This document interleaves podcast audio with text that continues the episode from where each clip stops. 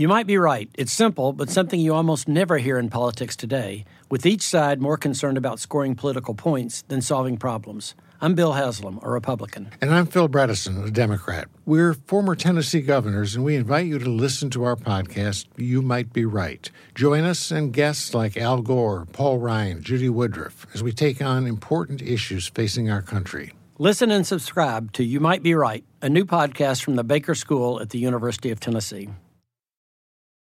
When it comes to buying your first home, everyone has questions. Can we even afford to buy a house right now? Well, I need to negotiate. How do I even negotiate? Luckily, a REMAX agent has answers. Hey, Brian, those are really good questions. They are? Thanks. It's my first time buying.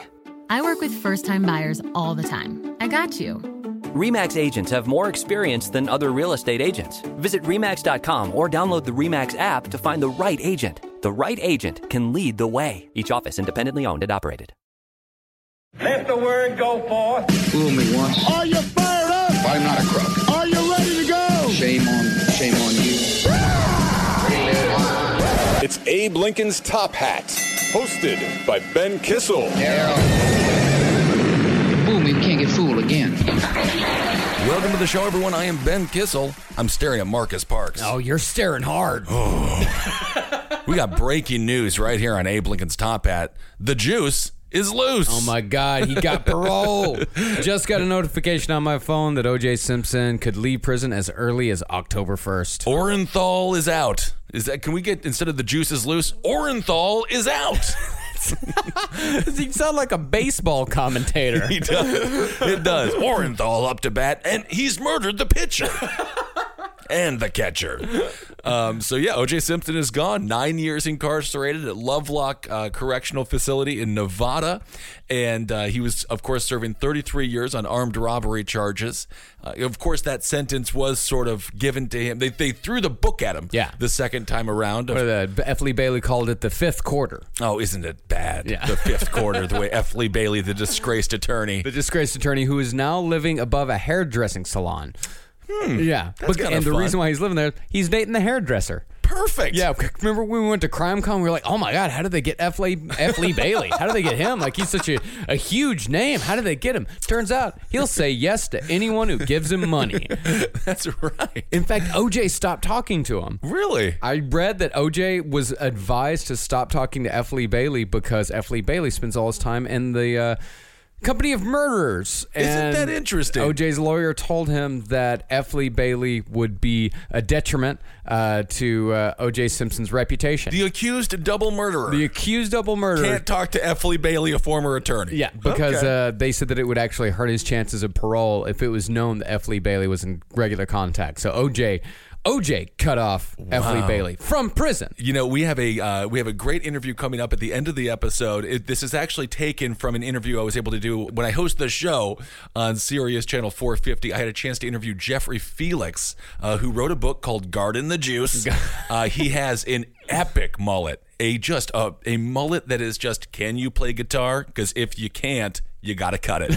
it is so incredible. He has a prison guard mullet. a, a, a powerful prison guard mullet. And I interviewed him. We're going to play that episode or play that interview at the end of the episode. A fascinating guy in in many ways. He loves O.J. Simpson. Yeah. And you know O.J. Simpson. One of the interesting things uh, on these parole hearings that has come out that uh, regarding his behavior in prison, they say he's been a model prisoner, uh, a model inmate. But at the end of the day, it was because he got away with everything. Yeah. Uh, Jeffrey Felix was telling me, and you'll hear that in the interview. Uh, he was told from the warden, "Watch OJ." I mean, everyone sort of looked out for OJ Simpson. If anyone was uh, attempting to attack him, uh, you know, those individuals would be put in solitary confinement immediately. OJ Simpson was allowed to cut in front of the line in, at Chow, which is for prison. that's pr- that's like better than having a yacht. if you can cut in, if you can cut in the Chow line with no uh, repercussions whatsoever, you are prison royalty. So that's why when they talk about OJ having a stellar rec- uh, record in prison, it was because no one held him accountable for anything. Yeah. It's not that he was some model individual that, uh, you know, that all the other inmates uh, looked up to. He took all the classes. He did everything he had to do in order to get uh, paroled now nine years in, again, to his 33 year, uh, 33 year sentence. Um, but it's very funny uh, if you look at uh, what. Um, what uh, what Jeffrey Felix is actually saying, basically the entire time I'm talking to him, he was so enamored with the celebrity of O.J. Simpson that it trumped the uh, the fact that he was in there for real reasons for armed robbery, granted stealing back his own memorabilia that the state of California inevitably gave to him, Yeah. which is very bizarre. Well, he stole other memorabilia besides just his own memorabilia. Well, he said that that was an accident. uh, he did. He he said there was baseballs. Uh, you know, You're getting charmed by OJ now. I love OJ. Orenthal. I want some Domino's pizza on October 1st when he gets uh, when he gets out. I want to watch him drive to a wonderful uh, resort in Florida and play play a couple of rounds of golf. Maybe he'll go to Mar-a-Lago. He's going to Florida. I mean, Definitely. he's living out his days in Florida. That's without Yeah. a doubt. Well, I don't want to ruin the end of the interview, but I did ask Jeffrey Felix if he would hang out with O.J. Simpson uh, when he gets out or if he gets out. And my goodness, did he say yes? he can't wait to hang out with the juice on the outside. Oh, and I'm sure OJ can't wait to hang out with uh, his prison buddies. They are friends. Yeah, It's- yeah. I don't fully understand the charm of OJ. We watched a little bit of his parole hearing uh, today. It's Thursday, July 20th here when we're recording this. And uh, there was one moment where one of the uh, parole officers or people on the parole board uh, asked him if he believes the memorabilia was his. And you could see that switch where Mm-hmm. OJ definitely got annoyed with the question because uh, he had just gone on to a large, uh, he just finished a, uh, a long um, explanation of what happened, the event, uh, the night of the event where the armed robbery, uh, where the armed robbery took place. And you could see he still got the fire. Yeah. He, I mean, and- oh, yeah, man. That doesn't well, go away. If he does commit another murder, I mean, uh, it's going to be tough for him to get off. I don't think he's going to get off. I mean, and he's still not taking any responsibility for his actions whatsoever. Uh, It's they strange, asked, though. They asked him about like him actually like taking these kind of like classes. I think it was like a victim empathy class. Yeah, he took a and lot he's- of those. Yeah, and, and he said, you know, I've lived a largely a conflict-free life. O.J. Simpson, Well- the domestic batterer, the Yeah. double murderer, Possible. the fucking armed robber. Accused double murderer, please, please. Yes, but he's lived a, a largely conflict-free life. Yes, and uh, in the interview again that you guys will hear, Jeffrey Felix, uh, you know, it's, it's just fascinating. He, he does not believe he's guilty, and, uh, and he he convinced a jail guard uh, of his innocence. So there's something to the guy, and of course, you go back, you watch him on Naked Gun, you watch some old Hertz commercials, you can see that charm. But then, of course, the accusations of double murder uh, do uh, erode that charm a little bit, at least in my mind. but killed- apparently not in the mind. He killed both of them. Yeah. You go. It's- Interesting. It's, about one of the most cut and dry cases in American legal history. Yeah, possibly. 90 million people watched the Bronco chase. As a matter of fact, uh, if you want to go uh, listen to last podcast on the left, we did a great episode on O.J. Simpson. Two episodes, I believe. It was just one. It was just the one that, that was back before we started doing Um, two parters on a regular basis. Oh, this before you ruined your entire brain. Yeah, oh, yeah. Remember, the, remember those uh, drug commercials where this is your brain on drugs and it was the egg? Mm-hmm. Yeah. But that's like this is your brain on podcast, Marcus. this is your brain on on research, Marcus Parks. Hey, man, I'm doing better than I ever have. You look good. I'm doing the best I ever did. Oh God. I'm doing the best that I can. It's not good though. You know, that's that's the one problem with that song where it's like, I know you're doing the best you can, but can you do it better? Can you still be better? Um, well, let's get on to some politics news here. We have Donald Trump. Um, obviously, the health care bill that the Republicans have put forward is dead on arrival. Uh, Donald Trump is now currently threatening Republicans uh, who aren't supporting the bill. Republicans such as, such as uh, Dean Heller, uh, going uh, of Nevada. Nevada's big in the news uh, this week, apparently. Dean Heller is one of the more moderate Republicans, along with Susan Collins of Maine. Uh, and uh, Murkowski, uh, a lot of other uh, individuals who are moderate Republicans went back to the town halls on July 4th and got an earful from their constituents and chose to not support the Republican health care bill as is because it does too much to gut and cut Medicaid and Medicare.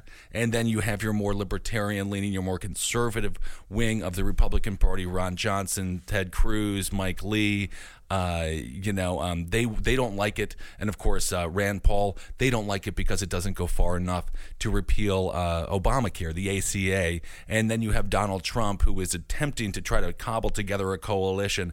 But at the end of the day, he's pissed off so many people in the right uh, in the middle and on the left. He's understanding that politics are extremely difficult uh, when you don't have any allies, Yeah. and you don't even have the approval rating of the American people. There was two interesting polls that came out this week, one from Bloomberg and one from Fox News. It was a Fox News poll, and I know people are like Fox News poll, but uh, it doesn't make a it doesn't paint a pretty picture of Donald Trump. Uh, so that's why I give it some credence because without a doubt, Fox News, I believe, would like the numbers to be quite different. Yeah. Um, and Bloomberg, uh, they did a poll regarding Hillary Clinton and her approval rating. Her approval rating is 39%, uh, which is not good whatsoever. Again, this is a great reminder that we had horrible options. We had a buffet uh, to choose from full of rotten food in 2016. Uh, so her approval rating is at 39%, according to this Bloomberg poll. Again, she's not president, so it really doesn't matter. Not really. Uh, despite the fact, if you watch Tucker Carlson, who I had, I have no beef with Tucker. I was very, I, I like to go on his show, uh, but he is. You would think that Hillary Clinton was currently the leader of the free world, and they're trying to take her down because Fox News is just focusing on Hillary and the Russians. All of them are just a- focusing on Hillary. I mean, Trump Well, is still want- focusing. They're all just focusing on Hillary. I mean, it, it is the She's not president. It's the saddest attempt at misdirection. I, it- Yeah. it is. It is very misguided, and it's not obviously not working. If Well- a Fox News poll, if Fox News, like, and you know, Fox News, that's going to be a little skewed. Forty-one percent. Yeah, Donald Trump is sitting at 41%. He, uh, he's six months into his presidency. And a little context uh, if you look at uh, presidents of the past, if you look at the p- final four years of George W. Bush, uh, 2004 to 2007, uh, he was at 36% when he left office. This was only five percentage points uh, down, or four and a half percentage points uh, down from Donald Trump. And this took a failed war. Uh, the economy was collapsing. Uh, I mean, this whole country was in dire straits by the end of the George W. Bush administration. All of the scandals, Guantanamo Bay. I mean, you can just go on and on with the scandals that happened under Bush. He left office at 36%. Barack Obama left office after four, after eight years at 46%.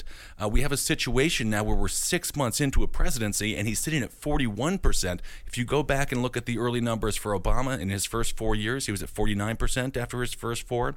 And W was in the 60s uh, because, of course, he had quite a bump uh, after 9 11 and he did handle that very well. His approval rating was roughly 90%. He Uh, handled nine. Uh, oh, you mean the- the immediate? uh, yeah, this the- like the first week and a half afterwards. Yeah, he was pretty good that first be- week and a half. be- before Rummy got into his ear and Ashcroft and Cheney, you know, before the war machine, uh, that he uh, succumbed to, uh, you know, fought uh, and won every victory in the White House when it comes to foreign policy Mm-hmm. and legislation going forward. But the American people did rally around the flag and they rallied around George W. Bush. And in that moment, he actually did a fairly good job standing on a mass grave, Yeah. uh, which was, uh, you know, unbelievably sad but he he uh, you know he was at sixty percent after four years uh, in office, and now we have a situation where Donald Trump is at forty one percent six months in. and politics are different than business. Polls are polls are uh, you know those are leverage. That's how you get things done. You look at the American people. You you show uh, congressmen, uh, uh, you know members of the House and uh, members of the Senate.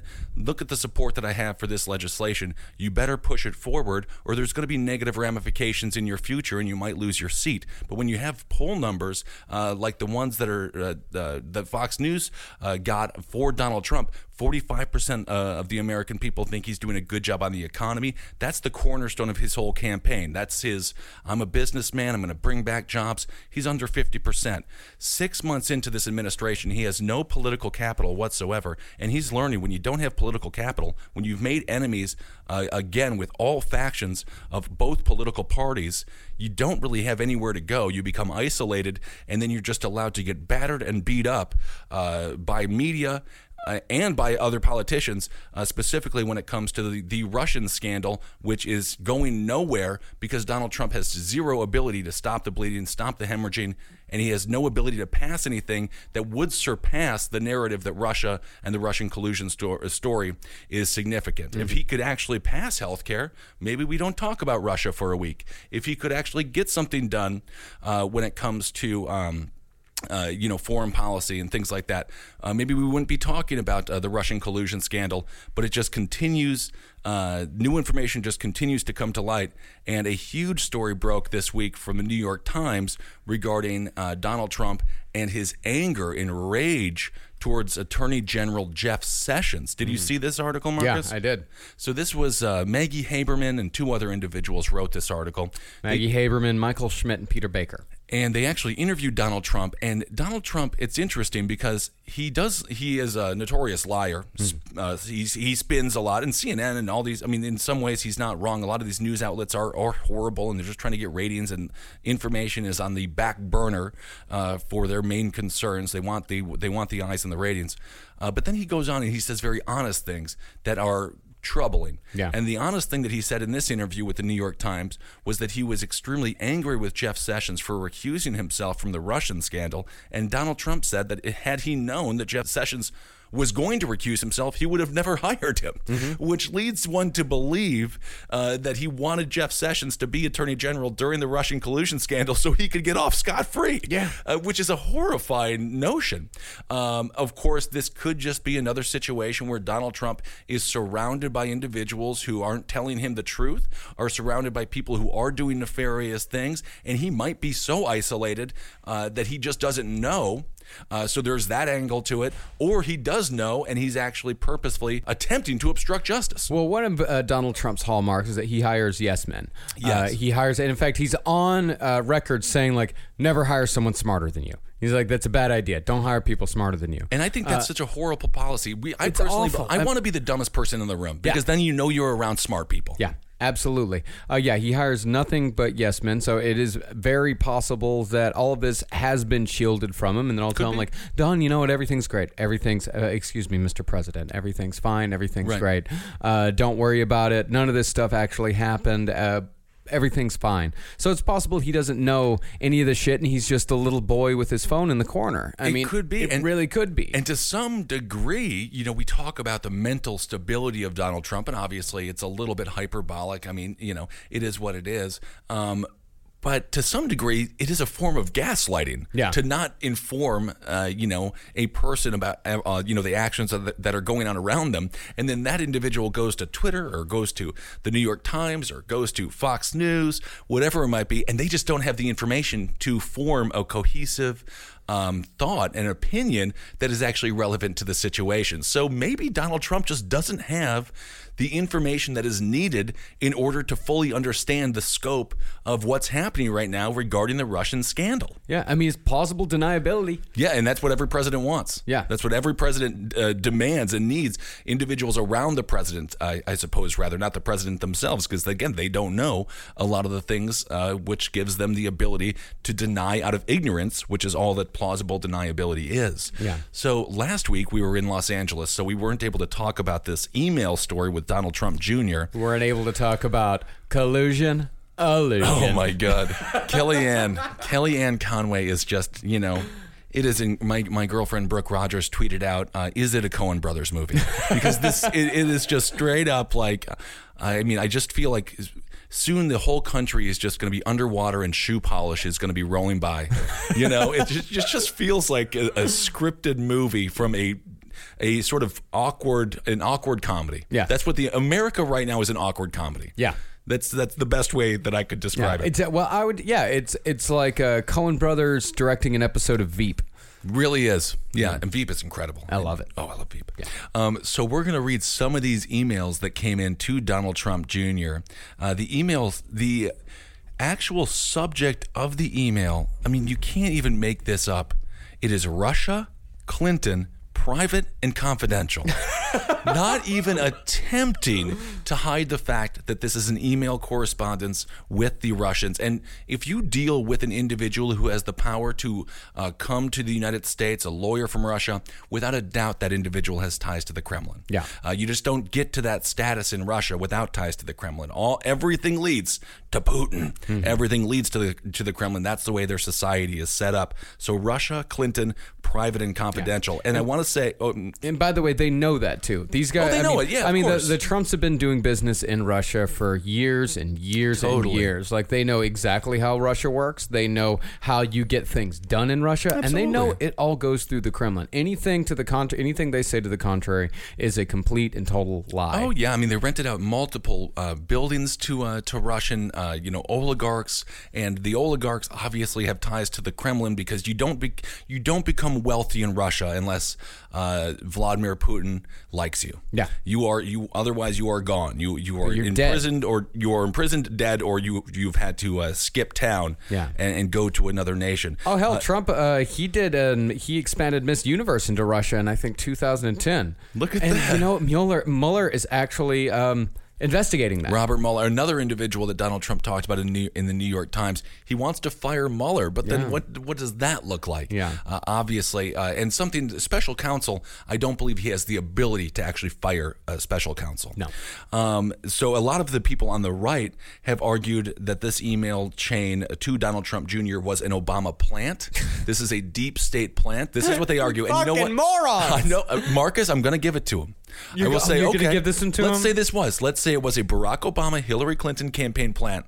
He fell for it. I know, I know. That's So exactly. that is it doesn't exactly matter. That was my first thought. that if you know, like, well, it's an Obama Clinton plan. It's like, well, he's a fucking okay. Yeah. So what if Sure. he is? He's a fucking moron if he did fall for it. Like they're they're idiots. He fell for it. He fell into the trap. And these are the people you want running everything.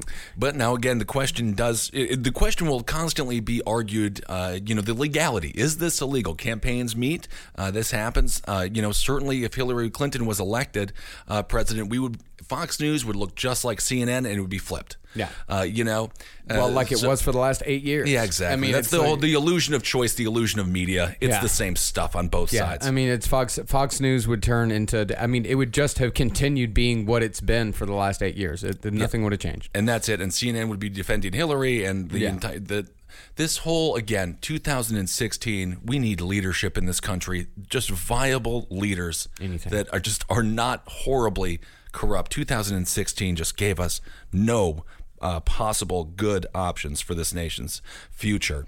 Um, but so we're going to read some of the emails here. Uh, Rob Goldstone is the man who sent the email initially to Donald Trump. Now I don't believe Rob Goldstone himself is Russian, but He's Marcus- English. He's, a- English. He's a he's a tabloid reporter. Okay, but now Marcus is going to read this uh, as if he was Russian, just because that's more fun, and then I will I will respond to the initial email uh, as Donald Trump Jr. and we'll do a couple of uh, these uh, correspondence. So let's just start here on June third, two thousand and sixteen. Rob Goldstone Rob Goldstone wrote to Donald Trump Jr.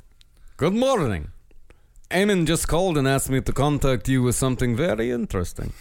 The Crown Prosecutor of Russia met with his father Aras this morning, and in their meeting pr- offered to provide the Trump campaign with some official documents and information that would incriminate Hillary and her dealings with Russia, and would be very useful to your father. This is obviously very high level stuff and sensitive information, but is part of Russia and its government support for Mr. Trump helped along by Aras and Emin. What do you think is the best way to handle this information? And would you be able to speak to Emin about it directly? I can also send this info to your father via Rhona, but it is ultra sensitive. So I wanted to send to you first. Best, Rob Goldstone. On June 3rd, 2016, Donald Trump Jr. wrote, Thanks, Rob. I appreciate that. I'm on the road at the moment, but perhaps I just speak to Eamon first. Seems we have some time, and if and if it's what you say it is, I love it. Especially later in the summer. Could we do a call first thing next week when I am back? Best Don. So let's break down this email a little bit that was sent by Rob Goldstone initially. The line that's getting a lot of attention uh, is this line. This is obviously this is what Rob Goldstone wrote. This is obviously very high level and sensitive information, but is part of Russia and its government's support for Mr. Trump. That line is getting a lot of um, press, and naturally, Uh, it should because that is blatant that the Russian government's involved here. And if you want to know something really interesting, is that it was proved that Fox News was purging that line from their website uh, when they reported. That's fair and balanced. That's keeping it balanced. When they reported on this story, Mm. they left that line out of the email, Mm. uh, and someone actually proved that if you put that line into the comments. Uh, they were swiped. Like they were Interesting. they were erased. So Fox News was doing everything it could because that's Mm-hmm. the line that proves that it was a, a Russian government uh, uh, operation. Like Yeah. it, it proves it. It, it just it 100% proves it. and I, I had a chance to speak with uh, Charlie Spies. He's a legal analyst, uh, analyst and campaign expert, and uh, yeah, I mean, even he and he's a Republican uh, supporter of the Trump administration. Even he said, uh, this fellow Charlie Spies, even he said it was like, yes, in hindsight, that's a horrible. Uh, Donald Trump Jr. should have caught that immediately. Yeah. but they sort of rationalize it, and this is coming in in June, so we are in the middle of this very toxic, heated, insane campaign. Where is this in relation to grab her by the pussy? Oh, grab her by the vagina was uh, that was your that was your October surprise. That was October. Okay. Um, yeah, you that's know, right. We were in the UK when that happened. and that was uh, also that was the same time that James Comey re. Oh, this is October. Uh, James Comey reopened the investigation. That was Mm-hmm. Yeah. also the time where a lot of premiums went up, were scheduled to go up for millions of Americans across the country. So October, there was multiple surprises. Um, so that line right there is absolutely fascinating. And then it also says, I can also send this information to your father via Rhona. Rhona is sort of the gatekeeper Mm-hmm. of Donald Trump. Uh, she's been with him for decades and decades and decades, which she's a character that I would really like to know more about. Yeah. Speaking of the Coen brothers kind of theme, Rhona, uh, she seems like, what's going on with Rhona? Because you know she has a lot of power. Yeah. And if she would start, if she would speak, it would be fascinating. Um, so those are that. So that line right there. This is obviously very high level and sensitive information, but as part of Russia and its government support for Mr. Trump, should have sent red flags and chills down the spine of Donald Trump Jr. But I guess the fog of war. Uh, I guess being in the middle of this campaign, you are busy, you are tired, and I'm not, I'm not making uh, excuses here. I'm just trying to give some context uh, you just inexperience with politics. Uh, it just slips through the mental cracks. That's one side. Or he understood completely what was going on, and he was just thrilled with the idea of getting what he calls opposition opposition research. I mean, think about it this way: if he was an Obama plant, if he was a Hillary plant, then that means that your man, Donald Trump, and his son, Donald Trump Jr., got duped by one email from a tabloid reporter. Right. That's it. That's all it took. One Mm-hmm. email from a tabloid reporter was all it took. That's how weak these people are. That's how stupid these people are. Uh, How they desperate they were as well. How desperate they were, and how desperate they are. How how fucking desperate do you think they are right now? I mean, if they were desperate then, imagine how desperate the situation in the White House is, and Well- what they could reach out to, and what they could say yes to. Let's not forget that Donald Trump Jr. did tweet these emails out himself because of the. Um, his back was against the wall. There was a gun to his head, a, a proverbial gun to his head, obviously. The New York Times were going to release these on their own. Donald Trump chose to release them and sort of uh, bite the bullet in an attempt to stop the bleeding. Um, I don't know if that really worked or not. It doesn't seem as if it did. Uh, he also goes on, Donald Trump, uh, they go on to basically just schedule the meeting. And on June 7th, 2016, Donald Trump writes, Great, it will likely be Paul Manafort, campaign boss, my brother in law, and me. So now he puts Paul Manafort. Uh, Jared Kushner and himself in this meeting so blatantly uh, that you do wonder if he understood what was going on here and if he understood what was at stake. Yeah.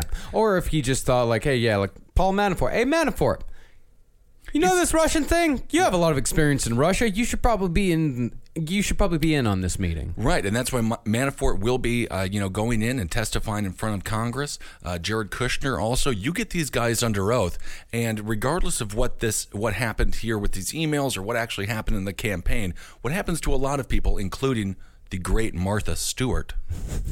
Uh, it's not what they actually do. Martha Stewart, of course, was uh, tried for insider trading, uh, but she lied under oath. It, that's often where they catch these guys. Yeah. Perjury. I believe it was. What was the baseball player who also had, was it Clement? Pete, Pete Rose? No, not Pete Rose. Was it Clemente or uh, there was a baseball player who testified? Bobby Bonilla. Not Bobby Bonilla. That's the only one that Henry knows. Uh, Mark McGwire? Maybe it was Mark McGwire. Yeah. That sounds right. Sammy Sosa. Not Sammy Sosa. Leave the Sosa alone. he was juiced in a little bit, but I got to watch him live uh, at Wrigley Field, and that was very fun. I bet so. Do not go to Wrigley Field stoned because the whole stadium is melting, Mm-hmm. even if you're sober. so do not do that. But you will. It'll be interesting to hear these people under oath. Do they tell the truth? And if you don't tell the truth, this is where they can really stick you to the wall. Mm-hmm. Um, so that's sort of the update on what's happening with the Russian scandal. Uh, there's so much speculation. There's so much chatter about it. At the end of the day, we definitively know the Russians had communications with the Trump uh, campaign at the time. We do not know if uh, Donald Trump knew about these correspondence. We do know Manafort knew. We know Jared Kushner knew. We know that Jeff Sessions, Attorney General Jeff Sessions, had to recuse himself from the investigation because he lied about having uh, meetings with the Russians. He had two meetings with Russians. We know uh, that um, We know all we know Michael lied. Flynn lied to Vice President Mike Pence, and Mike Pence is now trying to distance himself from this entire thing, uh, talking about how he wasn't even part of the campaign yet in June. Um, so there is just so much smoke, and are these emails the fire? Mm-hmm. We don't. I mean, it, it's it's getting there. It's smoldering. What will it take? It's getting It will. It will take a Donald Trump in the room with these individuals, and there is a picture with Donald. I mean, that's the other thing. It it is a small world when you are at that level. Uh, When you are dealing with international real estate, the world becomes very small. Mm-hmm. Yeah. And so the idea that these people have interactions isn't necessarily what's the problem. What the problem is the specific interactions that this email exposes, this email reveals, is that it was opposition research against Hillary Clinton.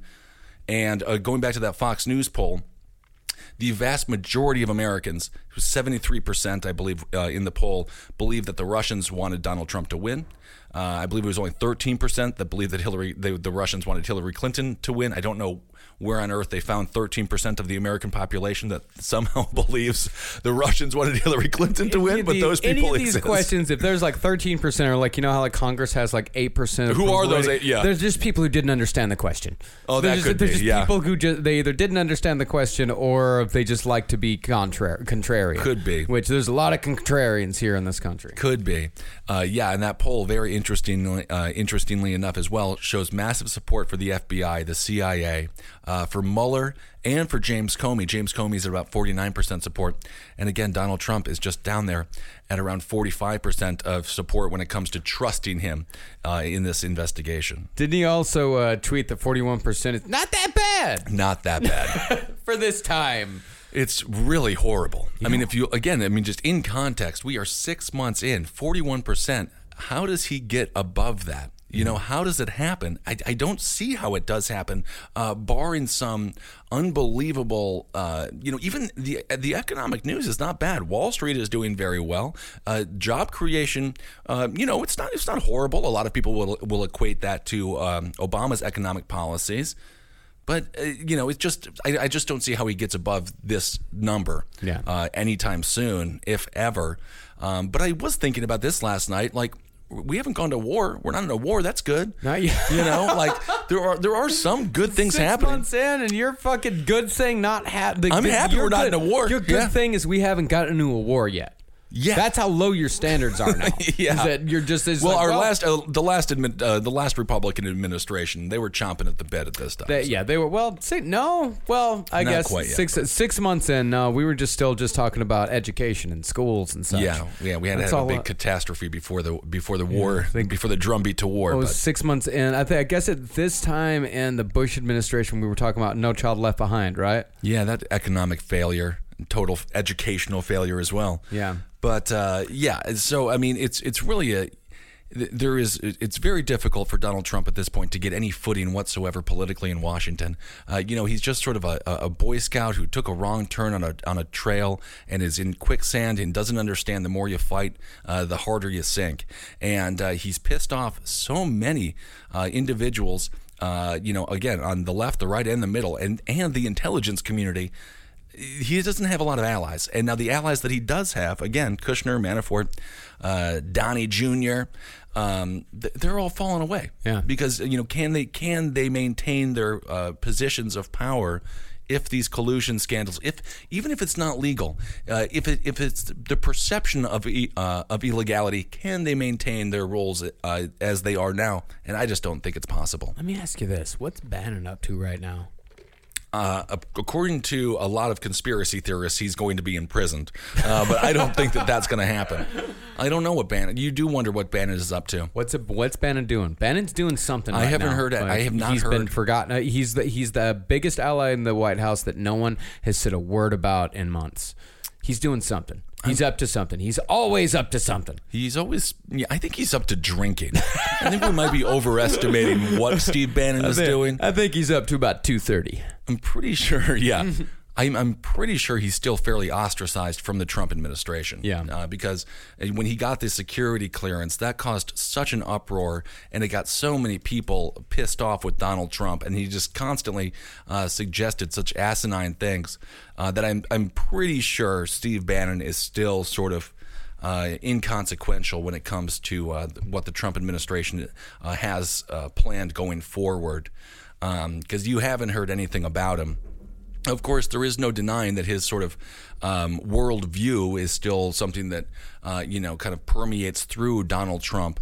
Uh, you know, if you look at what happened with uh, with the G20, we can also get into that. This supposed private meeting with Vladimir Putin that Donald Trump said lasted 15 minutes. But is reported to last uh, to have lasted upwards of an hour.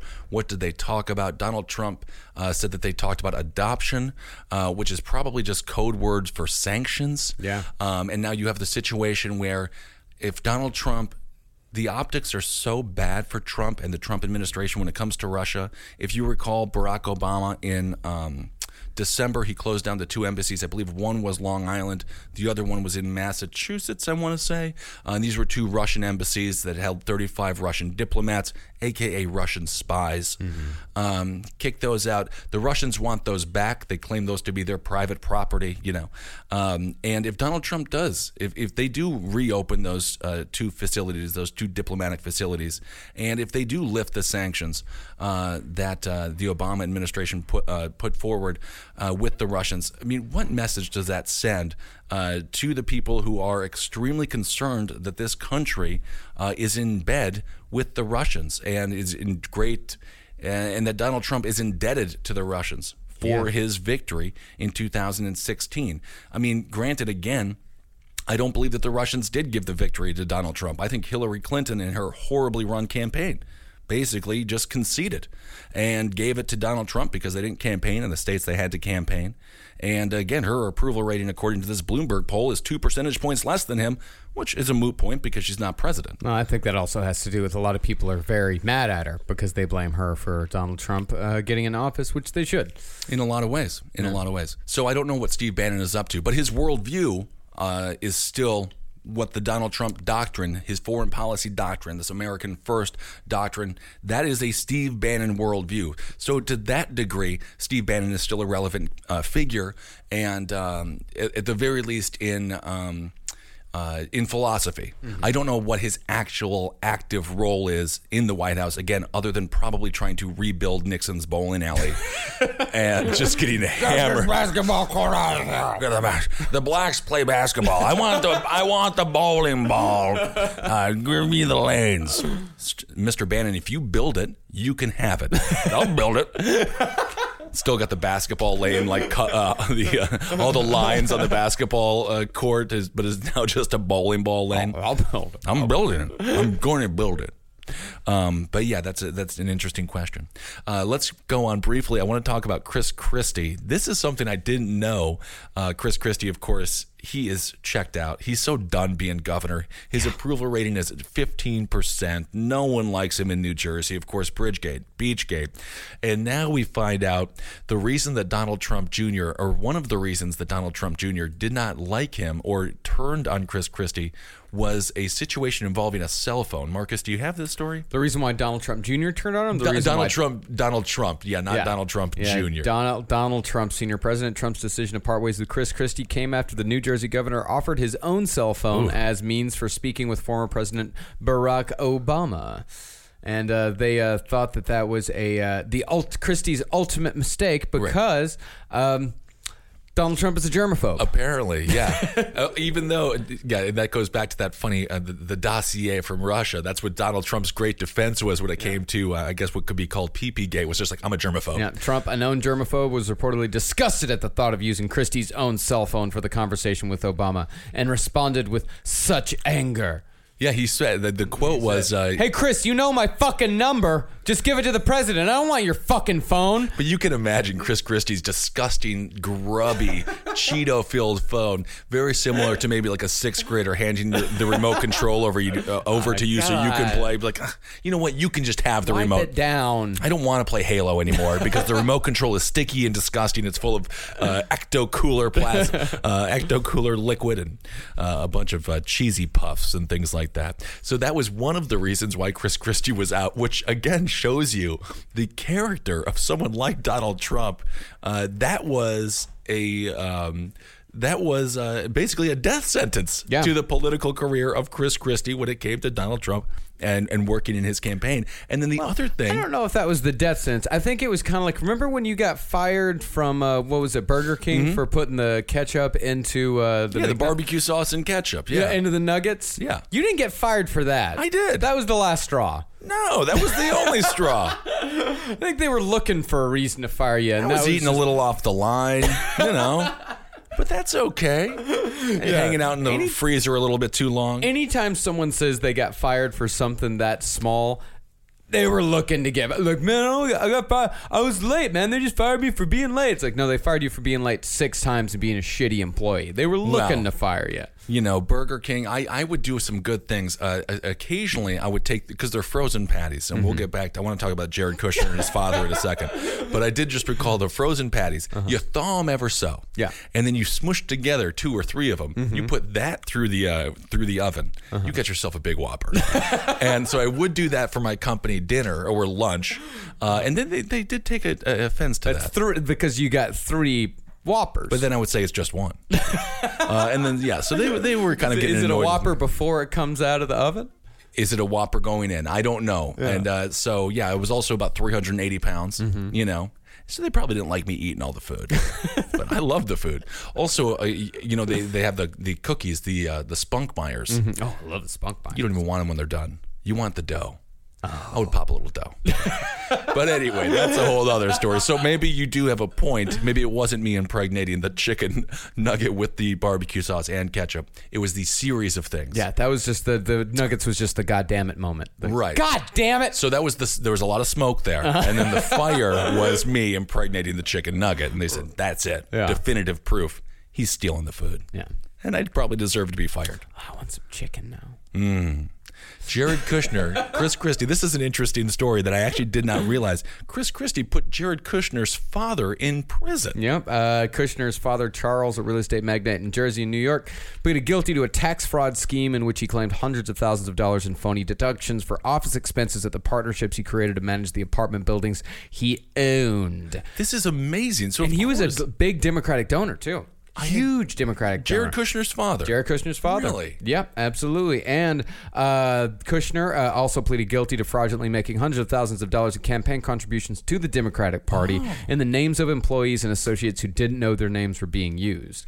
And then Kushner also pleaded guilty to retaliating against a cooperating witness in the case, his sister. He did so by setting a trap in which he hired a prostitute to lure his sister's husband into a sexual encounter in a New Jersey hotel where the action was secretly photographed and videotaped. Kushner sent the pictures and tape to his sister as revenge, apparently motivated by Kushner's belief that she and her husband were helping U.S. Attorney Chris Christie and his prosecutors. Get out of here. That's crazy. So he set his sister up with a prostitute? He said his sister's brother, his sister's husband. Oh my. Yeah. What a scumbag. Yeah, what is that? I mean, the, whole level of- family. oh my goodness. That's just that's the family that he's coming from. The, this is the, Wow. this is the caliber of people that we're dealing with here. That is beyond what I mean. This is just not normal. That no, is- it's I not normal. This not is rich. Per- this is bad rich people. Wow. This is how bad rich people live their life. Jared Kushner is a bad rich person. Donald Trump is a bad rich person. Well, apparently, according to you, Not Marcus, and the I'm- White House likes Donald Trump more than his family. well, the blind items say that the White House likes Donald Trump more. than All items are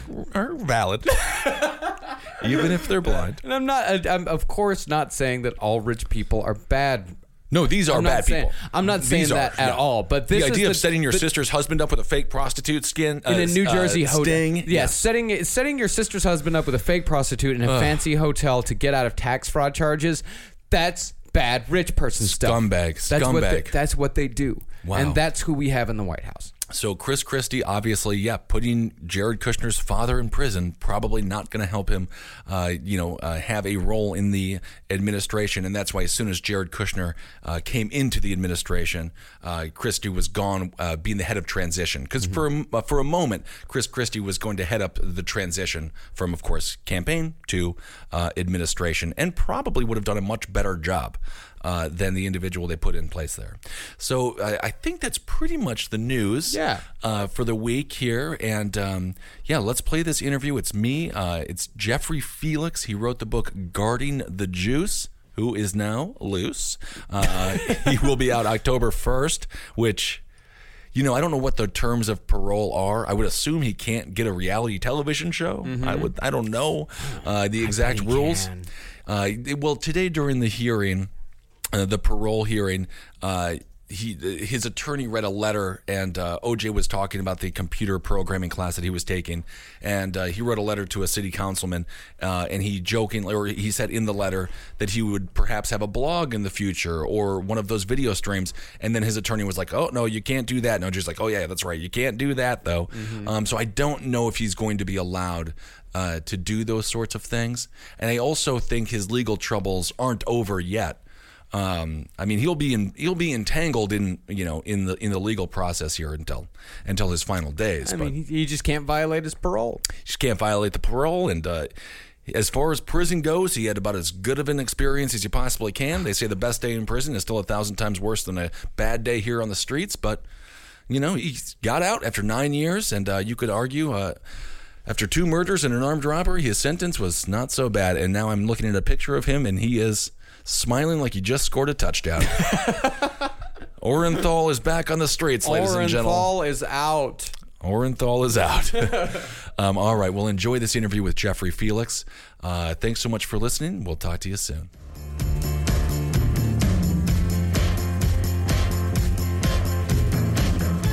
Welcome back to Fox News Talk, everyone. I am your host, Ben Kissel. You can find me on Twitter at Ben Kissel. Uh, we're back. We're discussing, uh, we're speaking with uh, Jeffrey Felix. Uh, he was the guard who watched over O.J. Simpson uh, in prison for seven years at the Lovelock Correctional Facility. Of course, O.J. Simpson uh, is currently serving 33 years for armed robbery charges and things around those charges. He's up for parole on Thursday. So, Jeffrey, thanks so much for coming back with us. Hey, you're welcome. It's great to be here. Uh, so we were talking about you had a chance. Uh, you you befriended OJ. He began to warm up to you, and he actually spoke to you about what happened uh, that evening with Nicole Brown and Ron Goldman. And uh, his story was that drug dealers had gone to uh, collect a debt, and they are the ones who murdered them. Is that correct? That is 100% correct, according to O.J. Simpson. Uh, it's a fascinating uh, story that he has sort of spun. How much do you believe? First of all, do you believe that story? Well, I know for a fact that O.J. was there. I know for a fact that there was a blood trail going back to O.J.'s, you know, Brentwood house. Right. That's kind of hard to explain. But lately, in the last six months of the news and all these crime stories, they're saying that two people were involved in this murder. So part of this might be true, you know, but I, I pretty much figured out that OJ had something to do with it. Hmm. There, there was something there that OJ did. Maybe he saw them doing their doing what they were doing. Maybe he jumped in. I, I don't know, but he was involved in the incident. Do you believe that Jeff? Uh, do you believe that O.J. Simpson should have been found guilty in the murder trial? Absolutely not. The Hmm. the LAPD completely screwed that case up. Mark Fuhrman lied on the stand, and he should have done prison time. Marcia Clark really didn't know what she was doing. I mean, the whole situation. We all know that Mark Fuhrman planted the glove. We all know that. That's we a- all know Mark Fuhrman lied. We all know Mark Fuhrman's a racist. Well, we So, don't know I mean- definitively that mu- that uh, that Fuhrman planted the glove. That is uh, that is one of the theories. Do you find uh, that you? I mean, you work in corrections. You are an extension uh, of the government. You are in correct. Uh, you are you are an officer of the law. Um, do you find it uh, contradictory with your core beliefs of of law and order and justice uh, that you do give the benefit of the doubt to O.J. Simpson in this case? Well, you know, I could take a law officer for his word, but when Mark Fuhrman lied about the N word on the stand, his whole testimony was shot out to me. I mean, if I was on that jury, I would have found OJ innocent because there was that doubt. They should have never put Mark Fuhrman on the stand. I don't even know how he got so deeply involved in this. I mean, the LAPD, I know, is a huge organization. Right. There's not 20 cops like like like a regular Northern Nevada, you know, uh, sheriff's department. But you know, the police department and law enforcement try to weed people like that out. You know, if you're a racist, that's great. Be a racist at home, but you can't bring that to work when you're law enforcement. Mm-hmm. You know, he in my mind, he had motive to try to set OJ up. Was there You any time? what I'm saying? Were there any times when you were uh, watching over O.J. Simpson uh, that you felt uh, perhaps you've gotten too close, or is this a normal thing uh, when it comes to prison guards and the prisoners that they watch? I mean, as we uh, said earlier, you spend a lot of time with these individuals, you, and you are their lifeline to the outside world. Uh, was it special with O.J., or do you try to build that bond uh, with other prisoners as well, perhaps uh, in order to maintain the peace, or to just sort of uh, allow them to have a little bit of comfort as they serve their time? when OJ came to the prison, I think it was in 2008 or 2007, I was uh, asked by the warden at that time to make sure nothing happened to OJ Right. because it's the warden's house and he's an at will position. If something would happen to the Juice, he would be in trouble. So I took that task very seriously and I became really close to OJ. At no time or point during the years I guarded OJ did I ever cross the line. He never asked me to cross the line. Him and I. What would have, what would, what would that have been like? I, I just have a question. Of course, we had the two uh, escaped prisoners upstate in New York. Uh, I believe it was uh, Sweat, and I forget the name of the other fella. Uh, they had a relationship uh, with their with their uh, prison guards. What was what was the a something that OJ would have asked you to do uh, that you would have found to be crossing the line?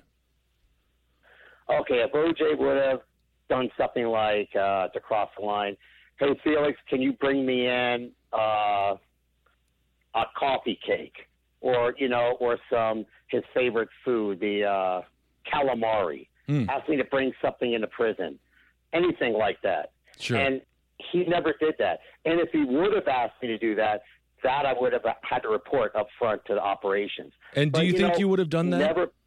Would you have reported No. that? I would have had to report that. Okay. Yes, sir.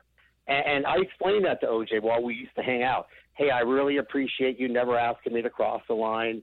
You know, you're you're not your normal inmate running around here. You're OJ Simpson, and and you know I thanked him for that for never asking me because I don't want to be put in that predicament. Yeah, it is That's horrible. fascinating. It is fascinating how celebrity is such a powerful. Um, it is such a powerful asset to have, specifically uh, in this country. When it comes to parole, of course, as we mentioned earlier, he is up for parole this Thursday. Uh, how much does it matter? First of all, do you believe he's going to be paroled? And second of all, how much does it matter that sort of uh, you know the dust has been kicked up, for a lack of a better term, when it comes to his uh, you know less than stellar past? How much does that outside influence matter on the people who will be making decisions about should OJ get paroled or not? And then again, do you believe he will be paroled? Well, OJ goes up for parole this Thursday, and I hope he gets it. You know, he's done nine years out there. He's been clean, no write ups. He's taken all the programs. He, he's, you know, held, held a job. You know, he's helped other people out. I mean, he's on the straight and narrow. And all this media dust kicking up, as you say, it's kind of like, you know, if there was a jury, if the parole board was a jury, they wouldn't be able to watch all this stuff. That'd be the first thing you ask them when, when you you know you try to narrow the narrow the jury down. Yeah. I mean, these guys every night come home, they turn on the news, boom, there's OJ. They turn on mm. later at night on on CNN. They're watching, you know, primetime justice, OJ murders. Hmm. They're they're watching the Nicole tapes. I Yeah, mean, I have to this- ask, This is horrible for. Do you think that OJ was able to have such a stellar uh, record in prison because of some uh, preferential treatment? Well, you know, OJ never did anything that was majorly wrong. I mean, he might have had a few extra CDs in his house. He might have had a few extra games or rolls of toilet paper. Hmm. He might have got away with, you know, eating a cookie on the tier, which I quashed for him. But, you know, he never broke any big laws. He never got any fights, never tried to escape. He was never really out of bounds. He treated all the officers and inmates with respect. Thank He's you. just a role model inmate. Jeffrey, this conversation could go on for so uh, much longer. Thank you so much for taking the time to talk. Just one final question, yes or no answer. If OJ is paroled, would you meet up with OJ Simpson on the outside? Would you be friends with him on the outside? Absolutely. We're going to be playing golf in Florida if he gets paroled. Fascinating. Jeffrey Felix, uh, Guarding the Juice is his book.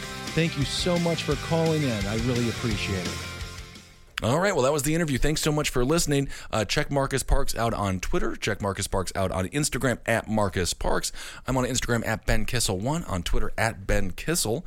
Uh, let's see, check out the merchandise page here. We got a bunch of different products, Products. and shirts. Uh, mostly just shirts, which I will call products. Yeah, it's just it's, It's just all shirts, shirts. but it's a product. Okay, so get one of those, and uh, we'll see you all in Nashville this weekend. Cannot wait! It's going to be a lot of fun. We're going to have a bunch of hot chicken. Um, all right, everyone, hail yourselves. Talk to you soon. For more shows like the one you just listened to, go to cavecomedyradio.com.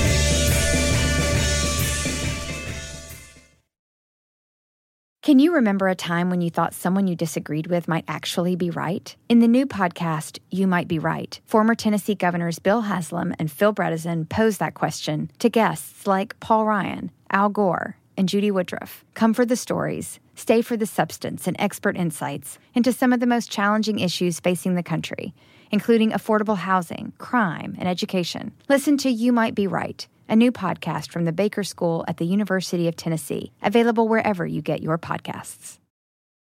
When it comes to listing your home for sale, everyone and their mom has advice. Oh, honey, who's gonna wanna buy this place? On a cul de sac? It's literally a dead end. But for professional advice, a REMAX agent actually knows best. Let's start with a neighborhood analysis. I've been seeing lots of buyers looking to move here. REMAX is the most trusted name in real estate. Visit REMAX.com or download the REMAX app to find the right agent. The right agent can lead the way. Based on 2022 BrandSpark American Trust Study. Each office independently owned and operated.